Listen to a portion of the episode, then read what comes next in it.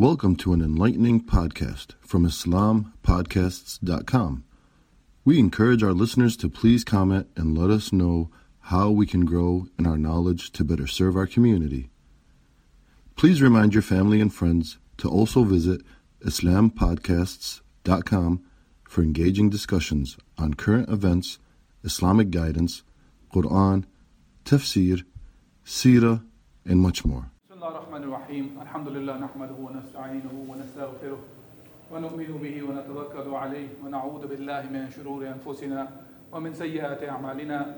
من يهدي الله فلا مضل له ومن يضلله فلا هادي له. وأشهد أن لا إله إلا الله وحده لا شريك له. وأشهد أن محمدا عبده ورسوله. أما بعد قال الله سبحانه وتعالى في كتابه الكريم بعد أعوذ بالله من الشيطان الرجيم. يا أيها الذين آمنوا اتقوا الله حق تقاته ولا تموتن إلا وأنتم مسلمون. وقال سبحانه وتعالى في مكان ثاني يا أيها الذين آمنوا اتقوا الله وقولوا قولا سديدا. يصلح لكم أعمالكم يغفر لكم ذنوبكم ومن يطيع الله ورسوله فقد فاز فوزا عظيما. صدق الله العظيم. We thank Allah Azza wa Jal who gave us the opportunity to witness 10 of the best days from Allah Azza wa Jal of Dhul Hajjah and we are aware of the significance of these 10 days as one of the hadith of Rasulullah sallallahu alayhi wa sallam says ما العمل في في أيام العشر أفضل من عمل في هذه that Rasulullah sallallahu alayhi wa sallam there is no uh, other day beside these, these days, the actions are better than them. And the Sahaba ask, uh, what jihad, what is jihad? That even the jihad, not even the jihad, Rasulullah sallallahu alayhi wa sallam said, وَلَا الْجِهَادُ إِلَّا رَجُلٌ خَرَجَ يُخَاطِرُ بِنَفْسِهِ وَمَالِهِ فَلَمْ يَرْجِعْ بِشَيْءٍ Except the one who, uh, a man who lives for the sake of Allah Azza wa Jal, meaning in the fight of, in the path of Allah subhanahu wa ta'ala, in the jihad, with his wealth, with his, uh, with his uh, uh, uh, soul, and he does not return back with any of those things. Subhanallah, what amazing days we are in, and we ask Allah Azza wa Jal to accept our good deeds from these from this month and uh, make us one of those who get the most out of these 10 days, specifically of the Dhul Hijjah. And we are aware of there, Alhamdulillah, there are millions of people who are performing Hajj now while we are here in this month and in the West while we are performing Salatul Jum'ah. And may we ask Allah Azza wa Jal to accept their Hajj, what they're performing, and uh, give them the best out of it by accepting their Hajj and they will, they will receive Jannah from Allah Azza wa Jal in return because that's what Allah subhanahu wa ta'ala has promised the ones who are performing the Hajj and if Allah subhanahu wa ta'ala accepts the Hajj. Now, having said so, now, I'd like to talk about something which has just happened in last, last week or so. And there are two incidents that happened which are of a similar nature, but a strange kind of a very difference in response that we saw. One, what happened uh, on the shores of the Mediterranean, uh, uh, in the Sea of the Mediterranean, where a boat was, uh, was, uh, was sunk, and there were about 750 plus people were on it, the immigrants, migrants, who are looking for a better living. And uh, because of the situation in the world today is people, uh, uh, you can see uh, that many people, the boat that can probably can hold three or four hundred people, and they were overloaded. And as of now, we know from the news about 78 to 79 people are confirmed dead, and there hundreds are missing. But when we look at the effort made to save those poor souls compared to the another incident that happened around the same time, in which five billionaires or so who were on Titan, uh, a submarine, to go and look, to the, look at the wreckage of Titanic. And then they also sank and they died. We see international agencies, multi international agencies, are involved to recover those five billionaires. And I think we all are aware of why that we see this change in or, or, a difference in the response when it comes to the migrants who are poor, who don't have enough, compared to the ones who are billionaires. And among those billionaires, Two of them were from Pakistan, the very same country that hundreds of them are on the other boat, who are looking for a, just to have a living where they can survive. They can take care of their families. And many of us here, even in this room, maybe are migrants, immigrants because of the same reasons.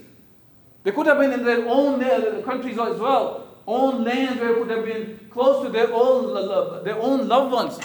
Because, but this economic situation caused the people to leave their land where they are from. So they can just survive. But we are not here to talk about just we are here or somebody is there and trying to make it a place where they can survive. That's not the point. We know that all of us will die. كل نفس ذائقة الموت. We are not here to blame that why a person die here or there. We know كل نفس ذائقة الموت وإنما توفون أجوركم يوم القيامة that on the day of judgment Allah subhanahu wa ta'ala will give you whatever you have done in full recompense. فَمَنْ زُحْزِحَ عَنِ النَّارِ وَأُدْخِلَ الْجَنَّةِ فَقَدْ فَازَ And we know that Allah Azza wa Jalla has said that whosoever is able to remove himself from the hellfire and enter into Jannah, he is the one who is successful. That's the real success that we are able, enter, able to enter into Jannah. وَمَا الْحَيَاةُ الدُّنْيَا إِلَّا مَتَاعُ الْغُرُورِ And what is this dunya that all of us are after? Allah is saying, this is nothing but mata'ul ghurur. This is nothing but a deception. This is nothing as some of the mufassirin have talked about it is as if equivalent to this dunya is equivalent to the dirty cloth that the women put it to stop their blood after they have used it, the dirty one that they throw it away. That's what they the, the similarity of the dunya is. And this is what we are after.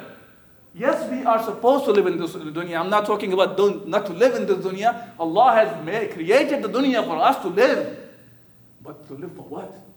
So we will be the real abd of Allah subhanahu wa ta'ala. So we will be successful on the day of judgment. So we enter into Jannah. So we understand that. But look at the situation that I'm talking about, whether it's talking about what happened to the one, the five billionaires who, uh, who sank all other 750 people, hundreds of them are missing, 78, 79 of them died. And we ask Allah Azza to accept them as shuhada, as one of the hadith talks about the one who dies by sinking. He is one of the shuhada. Uh, one of the shuhada. But as a Muslim, we have to look at the situation deeper than that. Not the one who just complained. We have to understand why this kind of uh, maldistribution of wealth exists in the world, where billionaires who will pay $250,000 for a trip to go and see the wreckage of Titanic. On the other hand, you will find hundreds of them on the boat just to make some living to survive in the world. But we see a maldistribution that caused this kind of a problem within the ummah, and there were most of them were Muslims who were on the boat, whether they were from Afghanistan or Pakistan or Palestine or Libya, and so on and so forth. We don't distinguish. They're all our brothers. And we even don't distinguish as a Muslim because we understand we are the caretaker of not only the Muslims but the world. Allah has chosen us to be the one who should be the caretaker of the world. When Allah subhanahu wa ta'ala says, وَكَذَلِكَ جَعَلْنَكُمْ أُمَّةٌ وَسَطًا لِتَكُونُ شُهَدَاءَ شُهَدَاءَ عَلَى النَّاسِ Allah subhanahu wa ta'ala says, We have made you the best ummah, the just ummah, the one who provides the adl to the ummah, to justice to the, to, to the world, to the mankind. It's for the nas, not only for the Muslimin, the one who provides the justice. This is who we are. Allah has honored us. Let's be the one who are who are who, who are worthy of this, this honor Allah Azza wa given to us. Allah is the one who created us, made us the best ummah. وكنتم كنتم خير أمة أخرجت للناس تأمرون بالمعروف وتنهون عن المنكر وتؤمنون بالله. Allah has made us the best ummah, the one who enjoined the good and forbid the evil. I understand because of time, I will just cut it short and I'll give you two quick stories so we understand that how Islam took care of the, the, the people. So we don't see the situations like this that hundreds of people are getting on the boat so they can just go to some nation which is unknown whether they will make it or not there. In the time of Umar al-Khattab, anhu, he found a blind man begging. And he asked him why was he begging? Why is he in the situation? And who was he? He said he was a Jew. He was a Yahudi. And he said he's old, he's blind, he's begging, so he can make enough to pay the jizya and also the second thing so he can make his living. Umar ibn Khattab took him, grabbed it in his hand, took him to his house, gave him the, the food and stuff to him, and he ordered that he should not be, the jizya should not be collected for him. One. Second, he went to all his ummal or the agents and he told them, find out how many of them are like this in the situation. And they should be getting a stipend from now on. It is unfair for us when they were young, we were collecting jizya from them. When they are old, then we cannot give them, uh, they, they, are begging. Similarly, in time of Umar al-Khattab, there was a woman who, he found a woman with a child, and the child was crying. And he asked, why is she crying? And this is during the night time. He was doing the patrolling as we know of. And she said, uh, she said, she's trying to wean off the child, wean the child. Why? Because Omar, he, she did not know if she's talking to Omar. Because Omar has a rule that only the children who are weaned, they are the one who will get the stipend. And Omar said, Woe to you, you are weaning, give them something to drink, give them some food. And next Fajr time, while he was reciting the Quran, his voice, he was crying during the Salah. And he said that Umar has killed so many of the children like that. And he said that make sure that Every child that is born will get the stipend whether they are weaned or not. This is how Islam took care of the problem. This is how Islam we find that the distribution of wealth was done in a manner that yes, Islam allows you can be rich, but at the same time, the needs of every individual were taken care of.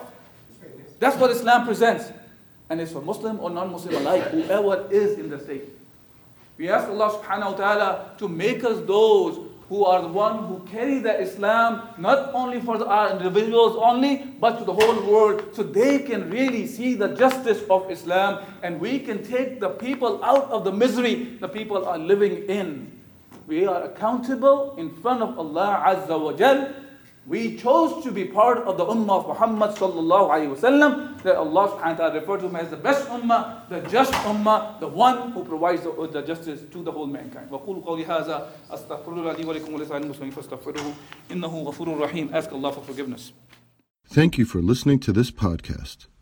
Podcasts on current events, Islamic guidance, Quran tafsir, and Sirah are available at islampodcasts.com as well as on iTunes. Rate, review, and comment, and let us know how we can grow in our knowledge to better serve our community. Please subscribe, share, and tell a friend about IslamPodcasts.com.